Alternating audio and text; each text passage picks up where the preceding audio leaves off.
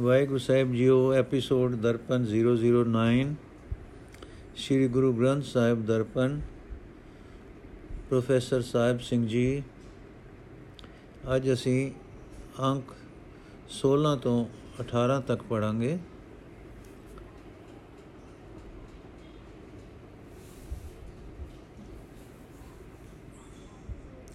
ਸ਼੍ਰੀ ਰਾਗ ਮਹਲ ਪਹਿਲਾ ਨੋਟ ਇੱਥੇ ਲਫ਼ਜ਼ ਮਹੱਲਾ ਦੇ ਥਾਂ ਲਫ਼ਜ਼ ਮਹਲ ਹੈ। ਇਹ ਲਫ਼ਜ਼ ਮਹਿਲਾ ਦਾ ਉਚਾਰਨ ਮਹੱਲਾ ਕਰੀਏ ਤਾਂ ਲਫ਼ਜ਼ ਮਹਿਲ ਦਾ ਉਚਾਰਨ ਮਹਲ ਕਰਨਾ ਪੜੇਗਾ।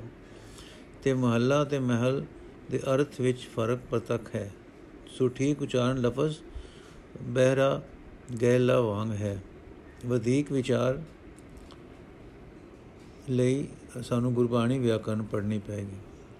ਸ਼੍ਰੀ ਰਾਗ ਮਹਿਲ ਪਹਿਲਾ ਜਾਲ ਮੋ ਘਸ ਮਸ ਕਰ, ਮਤ ਕਾਗਦ ਕਰ ਸਾਰ। ਬਾਉ ਕਲਮ ਕਰ, ਚਿਤ ਲਿਖਾਰੀ, ਗੁਰ ਪੁਛ ਲਿਖ ਵਿਚਾਰ।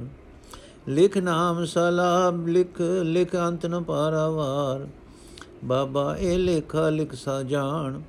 ਜਿੱਥੇ ਲਿਖਾ ਮੰਗਿਆ ਤਿੱਥੇ ਹੋਏ ਸਚਾ ਨਿਸ਼ਾਨ ਰਹਾਓ ਜਿੱਥੇ ਮਿਲੇ ਵਡਿਆਈਆਂ, ਸਦ ਖੁਸ਼ੀਆਂ, ਸਦ ਚਾਓ। ਤਿੰਨ ਮੁਖ ਟਿੱਕੇ ਨਿਕਲੇ, ਜਿਨ ਮਨ ਸੁਚ ਸੱਚਾ ਨਾਉ। ਕਰਮ ਮਿਲੇ ਤਾਂ ਪਾਈਐ, ਨਾਹੀ ਗੱਲੀ ਵਾਉ ਦੁਆਓ ਇਕ ਆਵੇ, ਇਕ ਜਾਏ, ਉਠ ਰਖੀਐ, ਨਾ ਉਸਲਾਰ।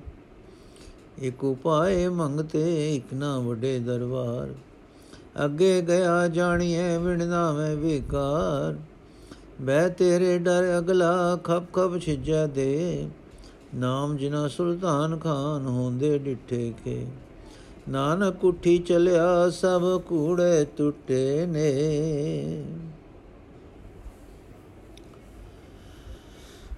हे ਭਾਈ, ਮਾਇਆ ਦਾ ਮੋਹ ਸਾੜ ਕੇ ਉਸ ਨੂੰ ਘਸਾ ਕੇ, ਸਿਆਹੀ ਬਣਾ ਕੇ, ਆਪਣੀ ਅਕਲ ਨੂੰ ਸੋਹਣਾ ਕਾਗਜ਼ ਬਣਾ, ਪ੍ਰੇਮ ਨੂੰ ਕਲਮ ਤੇ ਆਪਣੇ ਮਨ ਨੂੰ ਲਿਖਾਰੀ ਬਣਾ। ਗੁਰੂ ਦੀ ਸਿੱਖਿਆ ਲੈ ਕੇ ਪਰਮਾਤਮਾ ਦੇ ਗੁਣਾਂ ਦੀ ਵਿਚਾਰ ਕਰਨੀ ਲਿਖ। ਪ੍ਰਭੂ ਦਾ ਨਾਮ ਲਿਖ, ਪ੍ਰਭੂ ਦੀ ਸਿਫਤ ਸਲਾਹ ਲਿਖ। ਇਹ ਲਿਖ ਕੇ ਪ੍ਰਭੂ ਦੇ ਗੁਣਾਂ ਦਾ ਅੰਤ ਨਹੀਂ ਪੈ ਸਕਦਾ। ਪਾਰਲਾ ਉਰਲਾ ਬੰਨਾ ਨਹੀਂ ਲੱਭ ਸਕਦਾ। हे ਭਾਈ, ਇਹ ਲੇਖਾ ਲਿਖਣ ਦੀ ਜਾਂਚ ਸਿੱਖ। ਜਿਸ ਥਾਂ ਜ਼ਿੰਦਗੀ ਵਿੱਚ ਕੀਤੇ ਕੰਮਾਂ ਦਾ ਹਿਸਾਬ ਮੰਗਿਆ ਜਾਂਦਾ ਹੈ, ਉੱਥੇ ਇਹ ਲੇਖਾ ਸੱਚੀ ਰਾਹਦਾਰੀ ਬਣਦਾ ਹੈ। ਰਹਾਓ।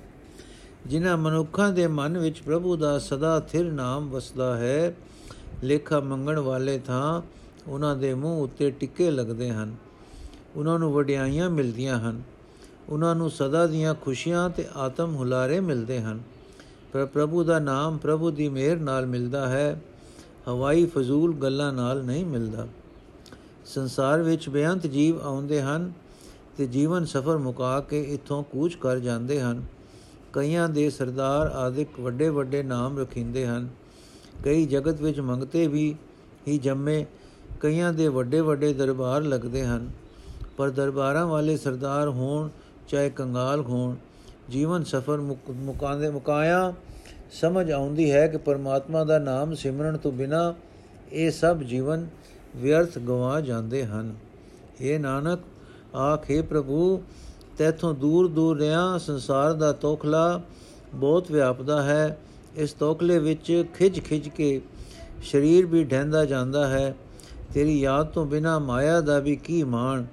ਜਿਨ੍ਹਾਂ ਦੇ ਨਾਮ ਖਾਨ ਸੁਲਤਾਨ ਕਰਕੇ ਵਜਦੇ ਹਨ, ਸਭ ਇੱਥੇ ਹੀ ਮਿੱਟੀ ਵਿੱਚ ਮਿਲ ਜਾਂਦੇ ਹਨ।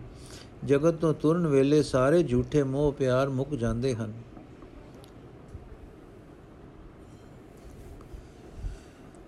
ਭਾਵ ਅਸਲੀ ਸਾਥ ਨਿਭਾਉਣ ਵਾਲਾ ਪਦਾਰਥ ਪ੍ਰਭੂ ਦਾ ਨਾਮ ਹੈ, ਜੋ ਪ੍ਰਭੂ ਦੀ ਮਿਹਰ ਨਾਲ ਗੁਰੂ ਤੋਂ ਮਿਲਦਾ ਹੈ। ਸਰਦਾਰੀਆਂ ਤੇ ਪਾਤਸ਼ਾਹੀਆਂ ਇੱਥੇ ਹੀ ਧਰੀਆਂ ਰਹਿ ਜਾਂਦੀਆਂ ਹਨ। ਪ੍ਰਭੂ ਦੀ ਯਾਦ ਤੋਂ ਵਾਂਝੇ ਰਹਿ ਕੇ ਇਹਨਾਂ ਦਾ ਮੂਲ ਕੋਡੀ ਵੀ ਨਹੀਂ ਪੈਂਦਾ। ਸਾਰੀ ਜ਼ਿੰਦਗੀ ਹੀ ਅਜਾਈ ਚਲੀ ਜਾਂਦੀ ਹੈ। ਤਾਂ ਤੇ ਜਗਤ ਦਾ ਮੋਹ ਛੱਡ ਕੇ ਪਿਆਰ ਨਾਲ ਪ੍ਰਭੂ ਦੀ ਸਿਫਤ ਸਲਾਹ ਹਿਰਦੇ ਵਿੱਚ ਵਸਾਓ। ਸ਼੍ਰੀ ਰਾਗ ਮਹੱਲਾ ਪਹਿਲਾ। ਸਭ ਰਸ ਮਿੱਠੇ ਮੰਨੀਐ, ਸੁਣੀਐ, ਸਾਲੋਣੇ। ਖਟ ਤੁਰਸੀ ਮੁਖ ਬੋਲਣਾ ਮਾਰਨ ਨਾਦ ਕੀਏ। ਛਤੀ ਅੰਮ੍ਰਿਤ ਭਾਉ ਏਕ ਜਾਂ ਕੋ ਨਦਰ ਕਰੇ। ਬਾਬਾ ਹੋਰ ਖਾਣਾ ਖੁਸ਼ੀ ਖੁਆਰ। ਜਿਤ ਖਾਦੇ ਤਨ ਪੀੜੀਐ, ਮਨ ਮੈਂ ਚਲੇ ਵਿਕਾਰ ਰਹਾਉ। ਰਤਾ ਪਹਿਨਣ ਮਨ ਰਤਾ ਸੂਪੇ ਦੀ ਸਤਦਾਨ। ਨੀਲੀ ਸਿਆਹੀ ਕਦਾ ਕਰਨੀ ਪੈਰਣ ਪੈਰ ਧਿਆਨ। ਕਮਰ ਬੰਦ ਸੰਤੋਖਾ ਧਨ ਜੋਬਨ ਤੇਰਾ ਨਾਮ। ਬਾਬਾ ਹੋਰ ਪਹਿਨਣ ਖੁਸ਼ੀ ਖੁਆਰ। ਜਿਤ ਪੈਦੇ ਤਰ ਪੀੜੀਐ, ਮਨ ਮੈਂ ਚਲੇ ਵਿਕਾਰ ਰਹਾਓ ਘੋੜੇ ਪਾਖਰ ਸੋਇਨੇ ਸਾਖਤ 부ਝਣ ਤੇਰੀ ਵਾਟ। ਤਰਸਕ ਤਸ ਤਰਕਸ ਤੀਰਤ ਕਮਾਨ ਸਾੰਗ, ਤੇਗ ਬੰਦ ਗੁਣ ਧਾਤ। ਵਾਜਾ ਨੇਜਾ ਪਤਸਿਓ ਪ੍ਰਗਟ ਕਰਮ ਤੇਰਾ ਮੇਰੀ ਜਾਤ। ਬਾਬਾ ਹੋਰ ਚੜਨਾ ਖੁਸ਼ੀ ਖੁਆਰ। ਜਿਤ ਚੜੀਏ ਤਨ ਪੀੜੀਏ ਮਨ ਮੈਂ ਚਲੇ ਵਿਕਾਰ ਰਹਾਓ ਘਰ ਮੰਦਰ ਖੁਸ਼ੀ ਨਾਮ ਕੀ, ਨਦਰ ਤੇਰੀ ਪ੍ਰਕਾਰ, ਪਰਵਾਰ।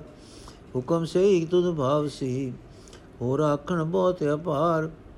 ਹੁਕਮ ਸੋਈ ਤੁਧ ਭਾਵ ਸੀ, ਹੋਰ ਆਖਣ ਬਹੁਤ ਅਪਾਰ।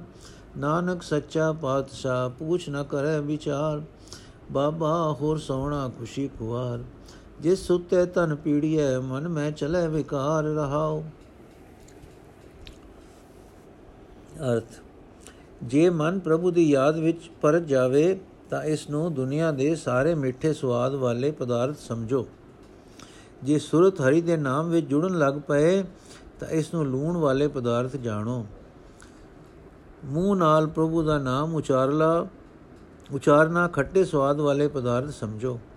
ਪਰਮਾਤਮਾ ਦੀ ਸਿਫਤ ਸਲਾਹ ਦਾ ਕੀਰਤਨ ਮਸਾਲੇ ਜਾਣੋ। ਪਰਮਾਤਮਾ ਨਾਲ ਇੱਕ ਰਸ, ਪ੍ਰੇਮ 36 ਕਿਸਮਾਂ ਦੇ ਸਵਾਦਲੇ ਭੋਜਨ ਹਨ। ਪਰ ਇਹ ਉੱਚੀ ਦਾਤ ਉਸੇ ਨੂੰ ਮਿਲਦੀ ਹੈ ਜਿਸ ਉੱਤੇ ਪ੍ਰਭੂ ਮਿਹਰ ਦੀ ਨਜ਼ਰ ਕਰਦਾ ਹੈ। हे ਭਾਈ, ਜਿਨ੍ਹਾਂ ਪਦਾਰਥਾਂ ਦੇ ਖਾਣ ਨਾਲ ਸਰੀਰ ਰੋਗੀ ਹੋ ਜਾਂਦਾ ਹੈ ਅਤੇ ਮਨ ਵਿੱਚ ਵੀ ਕਈ ਮੰਦੇ ਖਿਆਲ ਤੁਰ ਪੈਂਦੇ ਹਨ ਉਹਨਾਂ ਪਦਾਰਥਾਂ ਨੂੰ ਖਾਣ ਨਾਲ ਖੁਆਰ ਖੋਈਦਾ ਹੈ। ਰਹਾਓ, ਪ੍ਰਭੂ ਪ੍ਰੀਤ ਵਿੱਚ ਮਨ ਰੰਗਿਆ ਜਾਏ, ਇਹ ਲਾਲ ਪੁਸ਼ਾਕ ਸਮਾਨ ਹੈ। ਇਹ ਲਾਲ ਪੁਸ਼ਾਕ ਸਮਾਨ ਹੈ।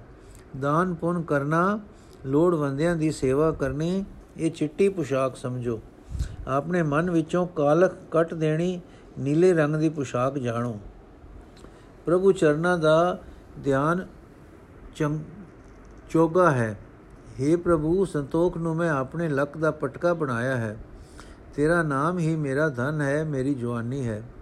हे ਭਾਈ, ਜਿਸ ਪਹਿਨਣ ਨਾਲ ਸਰੀਰ ਦੁਖੀ ਹੋਵੇ, ਤੇ ਮਨ ਵਿੱਚ ਵੀ ਭੈੜੇ ਖਿਆਲ ਤੁਰ ਪੈਣ, ਇਹੋ ਜਿਹਾ ਪਹਿਨਣਾ, ਪਹਿਨਣ ਦਾ ਸ਼ੌਂਕ ਤੇ ਚਾਉ ਖੁਆਰ ਕਰਦਾ ਹੈ ਰਹਾਓ हे ਪ੍ਰਭੂ, ਤੇਰੇ ਚਰਨਾਂ ਵਿੱਚ ਜੁੜਨ ਦਾ ਜੀਵਨ, ਰਾਹ ਸਮਝਣਾ ਮੇਰੇ ਵਾਸਤੇ ਸੋਨੇ ਦੀ ਦੁਮਚੀ ਦੁਮਚੀ ਵਾਲੇ ਤੇ ਸੋਹਣੀ ਕਾਠੀ ਵਾਲੇ ਘੋੜਿਆਂ ਦੀ ਸਵਾਰੀ ਹੈ।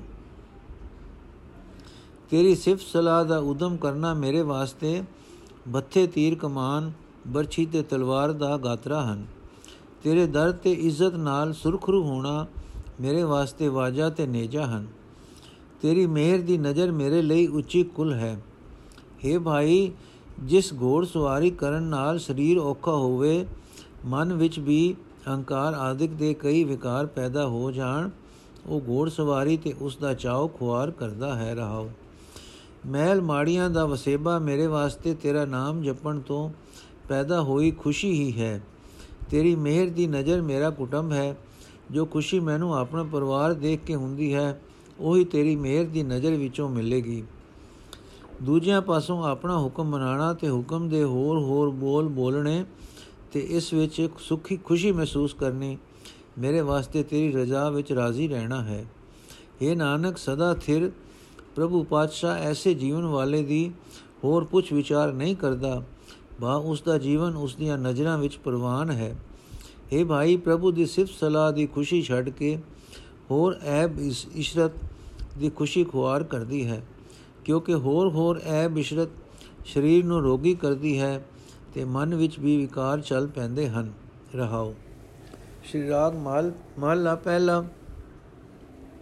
ਕੁੰਗੂ ਕੀ ਕਾਇਆ, ਰਤਨਾ ਕੀ ਲਲਤਾ, ਅਗਰ ਵਾਸ ਤਨ ਸਾਸ 68 ਤੀਰਤ ਕਾ ਮੁਕ ਟਿਕਾ ਤਿਤ ਘਟ ਮਤ ਵਿਗਾਸ।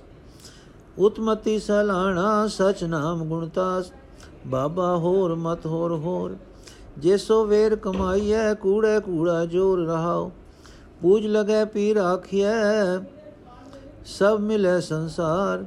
ਨਾਉ ਸਦਾਏ ਆਪਣਾ ਹੋਵੇ ਸਿਧ ਸੁਮਾਰ।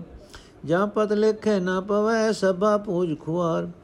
ਜਿਨ ਕੋ ਸਤਗੁਰ ਥਾਪਿਆ ਤਿਨ ਮੇਟ ਨ ਸਕੈ ਕੋਏ ਉਹਨਾਂ ਅੰਦਰ ਨਾਮ ਨਿਧਾਨ ਹੈ ਨਾਮੋ ਪ੍ਰਗਟ ਹੋਏ ਨਾਉ ਪੂਜੀਐ ਨਾਉ ਮਨੀਐ ਅਖੰਡ ਸਦਾ ਸਚ ਸੋਏ ਖੇਉ ਖੇਰ ਲਾਈਐ ਤਾਂ ਜਿਉ ਕਿਆ ਹੋਏ ਜਲਿਆ ਸਭ ਸਿਆਣਪਾ ਉੱਠੀ ਚਲਿਆ ਰੋਏ ਨਾਨਕ ਨਾਮ ਵਿਸਾਰੀਐ ਦਰ ਗਿਆ ਕਿਆ ਹੋਏ ਜਿਸ ਮਨੁੱਖ ਦਾ ਸਰੀਰ ਕੇਸਰ ਵਰਗਾ ਸੁਧ ਵਿਕਾਰ ਰਹਿਤ ਹੋਵੇ, ਜਿਸ ਦੀ ਜੀਵ ਪ੍ਰਭੂ ਦੀ ਸਿਫਤ ਸਲਾਹ ਦੇ ਰਤਨਾ ਨਾਲ ਜੜੀ ਹੋਵੇ, ਜਿਸ ਦੇ ਸਰੀਰ ਵਿੱਚ ਹਰ ਇੱਕ ਸਵਾਸ ਵਿੱਚ ਸਵਾਸ ਉਸ ਦੀ ਲੱਕੜੀ ਦੀ ਸੁਗੰਧੀ ਵਾਲਾ ਹੋਵੇ ਬਾ ਪ੍ਰਭੂ ਦੇ ਨਾਮ ਦੀ ਯਾਦ ਨਾਲ ਸੰਬੰਧਿਤ ਹੋਵੇ, ਜਿਸ ਮਨੁੱਖ ਦੇ ਮੱਥੇ ਉੱਤੇ 68 68 ਹੀ ਤੀਰਥਾਂ ਦਾ ਟਿੱਕਾ ਹੋਵੇ ਭਾਵ ਜੋ ਪ੍ਰਭੂ ਦਾ ਨਾਮ ਜਪ ਕੇ 68 ਤੀਰਥਾਂ ਨਾਲੋਂ ਵਧੇਕ ਪਵਿੱਤਰ ਹੋ ਚੁੱਕਾ ਹੋਵੇ। ਉਹ ਮਨੁੱਖ ਦੇ, ਉਸ ਮਨੁੱਖ ਦੇ ਅੰਦਰ ਮਤ ਖਿੜਦੀ ਹੈ। ਉਸ ਖਿੜੀ ਹੋਈ ਮਤ ਨਾਲ ਹੀ ਸੱਚਾ ਨਾਮ ਸੁਲਾਇਆ ਜਾ ਸਕਦਾ ਹੈ। ਗੁਣਾ ਦਾ ਖਜ਼ਾਨਾ ਪ੍ਰਭੂ ਸੁਲਾਇਆ ਜਾ ਸਕਦਾ ਹੈ। हे ਭਾਈ, ਪ੍ਰਭੂ ਦੇ ਨਾਮ ਤੋਂ ਖੁੰਝੀ ਹੋਈ ਮਤ ਹੋਰ ਹੋਰ ਪਾਸੇ ਹੀ ਲੈ ਜਾਂਦੀ ਹੈ। ਸਿਰਫ ਸਲਾਹ ਛੱਡ ਕੇ ਜੋ ਹੋਰ ਕਰਮ ਸੈਂਕੜੇ ਵਾਰੀ ਵੀ ਕਰੀਏ ਤਾਂ ਕੁਝ ਨਹੀਂ ਬਣਦਾ, ਕਿਉਂਕਿ ਕੂੜਾ ਕਰਮ ਕਰਨ ਨਾਲ ਕੂੜ ਦਾ ਹੀ ਜ਼ੋਰ ਵੱਧਦਾ ਹੈ ਰਹਾਓ। ਜੇ ਕੋਈ ਮਨੁੱਖ ਪੀ ਪੀ ਰਖਵਾਣ ਲੱਗ ਪਏ, ਸਾਰਾ ਸੰਸਾਰ ਆ ਕੇ ਉਸ ਦਾ ਦਰਸ਼ਨ ਕਰੇ ਉਸ ਦੀ ਪੂਜਾ ਹੋਣ ਲੱਗ ਪਏ, ਜੇ ਉਹ ਪੁਗਿਆ ਹੋਇਆ ਕਰਾਮਾਤੀ ਜੋਗੀ ਗਿਣਿਆ ਜਾਣ ਲੱਗ ਪਏ, ਵੱਡੇ ਨਾਮਣੇ ਵਾਲਾ ਸਦਾਨ ਲੱਗ ਪਏ, ਤਾਂ ਵੀ ਇਹ ਸਭ ਕੁਝ ਕਿਸੇ ਅਰਥ ਨਹੀਂ, ਕਿਉਂਕਿ ਜੇ ਪ੍ਰਭੂ ਦੀ ਹਜ਼ੂਰੀ ਵਿੱਚ ਕੀਤੇ ਕਰਮਾਂ ਦਾ ਹਿਸਾਬ ਹੋਣ ਵੇਲੇ ਉਸ ਨੂੰ ਇੱਜ਼ਤ ਨਹੀਂ ਮਿਲਦੀ। ਤਾਂ ਦੁਨੀਆ ਵਿੱਚ ਹੋਈ ਸਾਰੀ ਪੂਜਾ ਖੁਆਰ ਹੀ ਕਰਦੀ ਹੈ। ਜਿਨ੍ਹਾਂ ਮਨੁੱਖਾਂ ਨੂੰ ਸਤਿਗੁਰੂ ਨੇ ਸ਼ਾਬਾਸ਼ੇ ਦਿੱਤੀ ਹੈ, ਉਹਨਾਂ ਦੀ ਉਸ ਇੱਜ਼ਤ ਨੂੰ ਕੋਈ ਮਿਟਾ ਨਹੀਂ ਸਕਦਾ, ਕਿਉਂਕਿ ਉਹਨਾਂ ਦੇ ਹਿਰਦੇ ਵਿੱਚ ਪ੍ਰਭੂ ਦਾ ਨਾਮ ਖਜ਼ਾਨਾ ਵਸਦਾ ਹੈ। ਉਹਨਾਂ ਦੇ ਅੰਦਰ ਨਾਮ ਹੀ ਉਗੜਦਾ ਹੈ। ਇਹ ਪੱਕਾ ਨਿਯਮ ਜਾਣੋ ਕਿ ਪ੍ਰਭੂ ਦਾ ਨਾਮ ਹੀ ਪੂਜਿਆ ਜਾਂਦਾ ਹੈ, ਨਾਮ ਹੀ ਸਤਕਾਰਿਆ ਜਾਂਦਾ ਹੈ। ਪ੍ਰਭੂ ਦੀ ਸਦਾ ਇੱਕ ਰਸ ਸਦਾ ਥਿਰ ਰਹਿਣ ਵਾਲਾ ਹੈ। ਪ੍ਰਭੂ ਹੀ ਸਦਾ ਇੱਕ ਰਸ, ਸਦਾ ਥਿਰ ਰਹਿਣ ਵਾਲਾ ਹੈ। ਜਿਨ੍ਹਾਂ ਮਨੁੱਖਾਂ ਨੇ ਕਦੇ ਨਾਮ ਨਾ ਜਪਿਆ ਉਹਨਾਂ ਦਾ ਸਰੀਰ ਜਿਵੇਂ ਮਿੱਟੀ ਹੋ ਕੇ ਮਿੱਟੀ ਵਿੱਚ ਰਲਿਆ, ਤਾਂ ਨਾਮਹੀਣ ਜਿੰਦ ਦਾ ਹਾਲ ਭੈੜਾ ਹੀ ਹੁੰਦਾ ਹੈ। ਦੁਨੀਆ ਵਿੱਚ ਕੀਤੀਆਂ ਸਾਰੀਆਂ ਚਤੁਰਾਈਆਂ ਸੁਆਹ ਹੋ ਜਾਂਦੀਆਂ ਹਨ। ਜਗਤ ਤੋਂ ਜੀਵ ਦੁਖੀ ਹੋ ਕੇ ਹੀ ਤੁਰਦਾ ਹੈ। हे ਨਾਨਕ, ਜੇ ਪ੍ਰਭੂ ਦਾ ਨਾਮ ਬੁਲਾ ਦਈਏ, ਤਾਂ ਪ੍ਰਭੂ ਦੇ ਦਰ ਤੇ ਪਹੁੰਚ ਕੇ ਬੈੜਾ ਹਾਲ ਹੀ ਹੁੰਦਾ ਹੈ। ਸ੍ਰੀ ਰਾਗ ਮਹੱਲਾ ਪਹਿਲਾ, ਗੁਣਵੰਤੀ ਗੁਣ ਵਿਥਰੈ, ਔਗਣਵੰਤੀ ਤੂ ਝੂਰ, ਜੇ ਲੋੜੈ ਵਰ ਕਾਮਣੀ ਨ ਮਿਲਿਐ ਫਿਰ ਕੂਰ ਨਾ ਬੇੜੀ ਨਾ ਤੁਲਖੜਾ, ਨਾ ਪਾਈਏ ਫਿਰ ਦੂਰ, ਮੇਰੇ ਠਾਕੁਰ ਪੂਰੇ ਤਖਤ ਅਡੋਲ, ਗੁਰਮੁਖ ਪੂਜਾ ਜੇ ਕਰੈ ਪਾਈਏ ਸਾਚ ਅਤੋਲ ਰਹਾਓ ਪ੍ਰਭਰ ਮੰਦਰ ਸੋਣਾ ਤਿਸ ਮੈਂ ਮਾਨਕ ਲਾਲ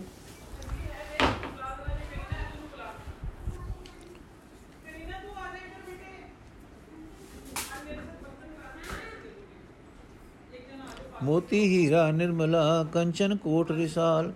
ਬਿਨ ਪੌੜੀ ਗੜ ਕਿਉ ਚੜੋ, ਗੁਰ ਹਰ ਧਿਆਨ ਨਿਹਾਲ। ਗੁਰ ਪੌੜੀ ਬੇੜੀ ਗੁਰੂ, ਗੁਰ ਤੁਲਹਾ ਹਰ ਨਾਉ। ਗੁਰ ਸਰ ਸਾਗਰ ਬੋਇਤ ਹੈ ਗੁਰ ਤੀਰ ਦਰਿਆਉ। ਜੋ ਤਿਸ ਭਾਵੈ ਉਜਲੀ, ਸਤ ਸਭ ਨਾਵਣ ਜਾਓ ਪੂਰੋ ਪੂਰੋ ਆਖੀਐ, ਪੂਰੇ ਤਖਤ ਨਿਵਾਸ। ਪੂਰੇ ਥਾਨ ਸੁਹਾਵਣੇ, ਪੂਰੇ ਆਸ ਨਿਰਾਸ। ਨਾਨਕ ਪੂਰਾ ਜੇ ਮਿਲੈ, ਕਿਉ ਘਾਟੈ ਗੁਣਤਾਸ ਜਿਸ ਜੀਵ ਇਸਤਰੀ ਨੇ ਆਪਣੇ ਹਿਰਦੇ ਵਿੱਚ ਪ੍ਰਭੂ ਦੀ ਸਿਫਤ ਸਲਾਹ ਵਸਾਈ ਹੋਈ ਹੈ, ਉਹ ਪ੍ਰਭੂ ਦੇ ਗੁਣਾਂ ਦੀ ਹੀ ਕਥਾ ਵਾਰਤਾ ਕਰਦੀ ਹੈ। ਪਰ ਜਿਸ ਦੇ ਅੰਦਰ ਮਾਇਆ ਦੇ ਮੋਹ ਦੇ ਕਾਰਨ ਔਗਣ ਹੀ ਔਗਣ ਹਨ, ਉਹ ਆਪਣੇ ਹੀ ਔਗਣਾਂ ਦੇ ਪ੍ਰਭਾਵ ਹੇਠ ਸਦਾ ਝੂਰਦੀ ਰਹਿੰਦੀ ਹੈ। हे ਜੀਵ ਇਸਤਰੀ, ਜੇ ਤੂੰ ਖਸਮ ਪ੍ਰਭੂ ਨੂੰ ਮਿਲਣਾ ਚਾਹੁੰਦੀ ਹੈ, ਤਾਂ ਚੇਤੇ ਰੱਖ ਕੇ ਕੂੜੇ ਮੋਹ ਵਿੱਚ ਫਸੇ ਰਿਹਾ ਪਤੀ ਪ੍ਰਭੂ ਨੂੰ ਨਹੀਂ ਮਿਲ ਸਕਦੀ। ਤੂੰ ਤਾਂ ਮੋਹ ਦੇ ਸਮੁੰਦਰ ਵਿੱਚ ਗੋਤੇ ਖਾ ਰਹੀ ਹੈ। ਤੇਰੇ ਪਾਸ ਨਾ ਬੇੜੀ ਹੈ, ਨਾ ਤੁਲਹਾ ਹੈ। ਇਸ ਤਰ੍ਹਾਂ ਪਤੀ ਪ੍ਰਭੂ ਨਹੀਂ ਲੱਭ ਸਕਦਾ, ਕਿਉਂਕਿ ਉਹ ਤਾਂ ਇਸ ਸੰਸਾਰ ਸਮੁੰਦਰ ਤੋਂ ਪਾਰ ਹੈ, ਦੂਰ ਹੈ। ਮੇਰੇ ਪਾਲਣਹਾਰ ਪ੍ਰਭੂ ਦਾ ਅਹਿਲ ਟਿਕਾਣਾ ਉਸ ਤਖਤ ਉੱਤੇ ਹੈ, ਜਿਹੜਾ ਪ੍ਰਭੂ ਵਾਂਗ ਹੀ ਸੰਪੂਰਨ ਹੈ, ਜਿਸ ਵਿੱਚ ਕੋਈ ਉਕਾਈ ਨਹੀਂ ਹੈ। ਉਹ ਪ੍ਰਭੂ ਸਦਾ ਥਿਰ ਰਹਿਣ ਵਾਲਾ ਹੈ। ਉਸ ਦਾ ਤੋਲ ਮਾਪ ਦੱਸਿਆ ਨਹੀਂ ਜਾ ਸਕਦਾ।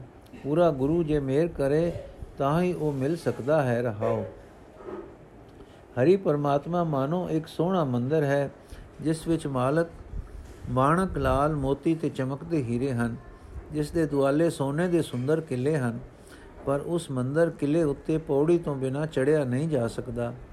ਹਾਂ, ਜੇ ਗੁਰ ਚਰਨਾਂ ਦਾ ਧਿਆਨ ਧਰਿਆ ਜਾਵੇ, ਜੇ ਪ੍ਰਭੂ ਚਰਨਾਂ ਦਾ ਧਿਆਨ ਧਰਿਆ ਜਾਣੇ ਜਾਏ ਜੇ ਗੁਰੂ ਚਰਨਾਂ ਦਾ ਧਿਆਨ ਧਰਿਆ ਜਾਏ, ਜੇ ਪ੍ਰਭੂ ਚਰਨਾਂ ਦਾ ਧਿਆਨ ਧਰਿਆ ਜਾਏ, ਤਾਂ ਦਰਸ਼ਨ ਹੋ ਜਾਂਦਾ ਹੈ। ਉਸ ਹਰ ਮੰਦਰ ਕਿਲੇ ਉੱਤੇ ਚੜਨ ਵਾਸਤੇ ਗੁਰੂ ਪੌੜੀ ਹੈ। ਇਹ ਸੰਸਾਰ ਸਮੁੰਦਰ ਤੋਂ ਪਾਰ ਲੰਘਣ ਵਾਸਤੇ ਗੁਰੂ ਬੇੜੀ ਹੈ। ਪ੍ਰਭੂ ਦਾ ਨਾਮ ਦੇਣ ਵਾਲਾ ਗੁਰੂ ਹੀ ਤੁਲਹਾ ਹੈ। ਗੁਰੂ ਸਰੋਵਰ ਹੈ, ਗੁਰੂ ਸਮੁੰਦਰ ਹੈ, ਗੁਰੂ ਹੀ ਜਹਾਜ਼ ਹੈ, ਗੁਰੂ ਹੀ ਤੀਰਥ ਹੈ ਤੇ ਦਰਿਆ ਹੈ।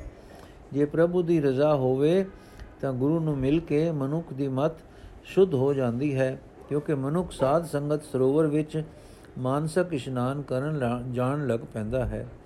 ਹਰ ਕੋਈ ਆਖਦਾ ਹੈ ਕਿ ਪਰਮਾਤਮਾ ਵਿੱਚ ਕੋਈ ਉਕਾਈ ਨਹੀਂ ਹੈ। ਉਸ ਦਾ ਨਿਵਾਸ ਵੀ ਐਸੇ ਤਖਤ ਉੱਤੇ ਹੈ ਜਿਸ ਵਿੱਚ ਕੋਈ ਘਾਟ ਨਹੀਂ ਹੈ। ਉਹ ਪੂਰਾ ਪ੍ਰਭੂ ਸੋਹਣੇ ਉਕਾਈ ਹੀਣ ਥਾਂ ਤੇ ਬੈਠਾ ਹੈ ਤੇ ਟੁੱਟੇ ਦਿਲਾਂ ਵਾਲੇ ਬੰਦਿਆਂ ਦੀਆਂ ਆਸਾਂ ਪੂਰੀਆਂ ਕਰਦਾ ਹੈ।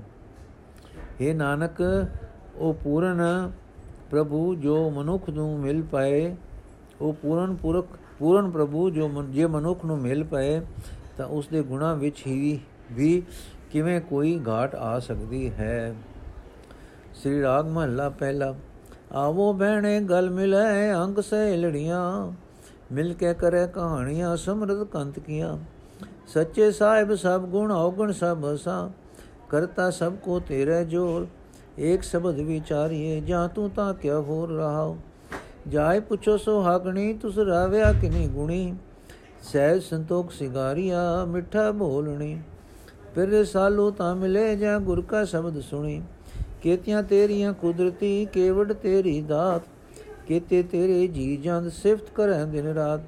ਕੇਤੇ ਤੇਰੇ ਰੂਪ ਰੰਗ, ਕੇਤੇ ਜਾਤ ਜਾਤ ਸਚ ਮਿਲੇ ਸਚ ਉਪਜੈ, ਸਚ ਮੈਂ ਸਾਥ ਸਮਾਏ। ਸੂਰਤ ਹੋਵੇ ਪਤ ਉਗਵੇ ਗੁਰਬਚ ਨਹੀਂ ਭੋ ਖਾਏ ਨਾਨਕ ਸੱਚਾ ਪਾਤਸ਼ਾਹ ਆਪੇ ਲੈ ਮਿਲਾਏ।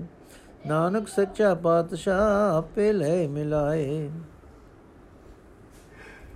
हे ਸਤ ਸਤ ਸੰਗਣ, ਬਹਿਣੇ ਤੇ ਸਹੇਲਿਓ, ਆਓ ਪਿਆਰ ਨਾਲ ਸਭ ਸਤ ਸੰਗ ਵਿੱਚ ਇਕੱਠੀਆਂ ਹੋਵੀਏ। ਸਤਸੰਗ ਵਿੱਚ ਮਿਲ ਕੇ ਉਸ ਖਸਮ ਪ੍ਰਭੂ ਦੀਆਂ ਗੱਲਾਂ ਕਰੀਏ, ਜੋ ਸਾਰੀਆਂ ਤਾਕਤਾਂ ਵਾਲਾ ਹੈ। हे ਸਹੇਲਿਓ, ਉਸ ਸਦਾ ਥਿਰ ਮਾਲਕ ਵਿੱਚ ਸਾਰੇ ਗੁਣ ਹੀ ਗੁਣ ਹਨ। ਉਸ ਤੋਂ ਵਿਛੜ ਕੇ ਹੀ ਸਾਰੇ ਔਗੁਣ ਸਾਡੇ ਵਿੱਚ ਆ ਜਾਂਦੇ ਹਨ। हे ਕਰਤਾਰ, ਹਰ ਇੱਕ ਜੀਵ ਤੇਰੇ ਹੁਕਮ ਵਿੱਚ ਹੀ ਵੀ ਤੁਰ ਸਕਦਾ ਹੈ।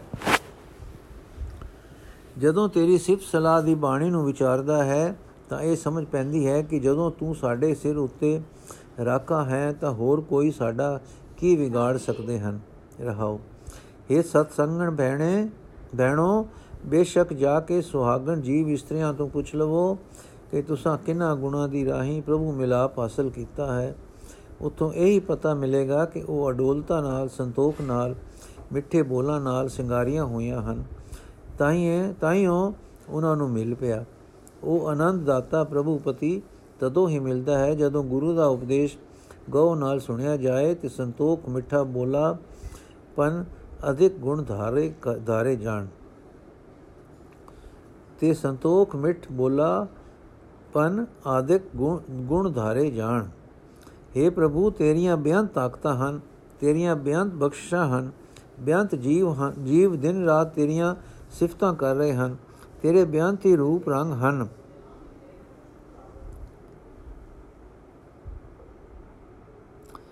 ਤੇਰੇ ਪੈਦਾ ਕੀਤੇ ਬੇਅੰਤ ਜੀਵ ਹਨ। ਜੋ ਕੋਈ ਉੱਚੀਆਂ ਤੇ ਕੋਈ ਨੀਵੀਆਂ ਜਾਤਾਂ ਵਿੱਚ ਹਨ। हे ਨਾਨਕ, ਜੋ ਮਨੁੱਖ ਸਿਮਰਨ ਦੀ ਰਾਹੀਂ ਸਦਾ ਥਿਰ ਪ੍ਰਭੂ ਵਿੱਚ ਲੀਨ ਰਹੇ ਉਸ ਨੂੰ ਪਰਮਾਤਮਾ ਮਿਲ ਪੈਂਦਾ ਹੈ। ਪਰਮਾਤਮਾ ਉਸ ਦੇ ਹਿਰਦੇ ਵਿੱਚ ਪ੍ਰਗਟ ਹੋ ਜਾਂਦਾ ਹੈ। ਉਸ ਦੀ ਸੁਰਤ ਪ੍ਰਭੂ ਚਰਨਾਂ ਵਿੱਚ ਜੁੜੀ ਰਹਿੰਦੀ ਹੈ। ਪ੍ਰਭੂ ਦੇ ਦਰ ਤੇ ਉਸ ਨੂੰ ਆਦਰ ਮਿਲਦਾ ਹੈ। ਗੁਰੂ ਦੇ ਬਚਨਾਂ ਉੱਤੇ ਤੁਰ ਕੇ ਉਹ ਸੰਸਾਰਕ ਡਰ ਮੁਕਾ ਲੈਂਦਾ ਹੈ ਤੇ ਸਦਾ ਸਥਿਰ ਰਹਿਣ ਵਾਲਾ ਪ੍ਰਭੂ ਪਾਤਸ਼ਾਹ ਉਸ ਨੂੰ ਆਪ ਹੀ ਆਪਣੇ ਚਰਨਾਂ ਵਿੱਚ ਜੋੜ ਲੈਂਦਾ ਹੈ। ਵਾਹਿਗੁਰੂ ਜੀ ਕਾ ਖਾਲਸਾ, ਵਾਹਿਗੁਰੂ ਜੀ ਕੀ ਫਤਿਹ। ਅੱਜ ਅਸੀਂ 6 ਤੋਂ ਲੈ ਕੇ 10 ਨੰਬਰ ਸ਼ਲੋਕ ਤੱਕ ਪਾਠ ਕੀਤਾ ਹੈ। ਇਸ ਤੋਂ ਅਗਲਾ ਪਾਠ ਅਸੀਂ ਕੱਲ ਕਰਾਂਗੇ ਵਾਹਿਗੁਰੂ ਜੀ ਕਾ ਖਾਲਸਾ, ਵਾਹਿਗੁਰੂ ਜੀ ਕੀ ਫਤਿਹ।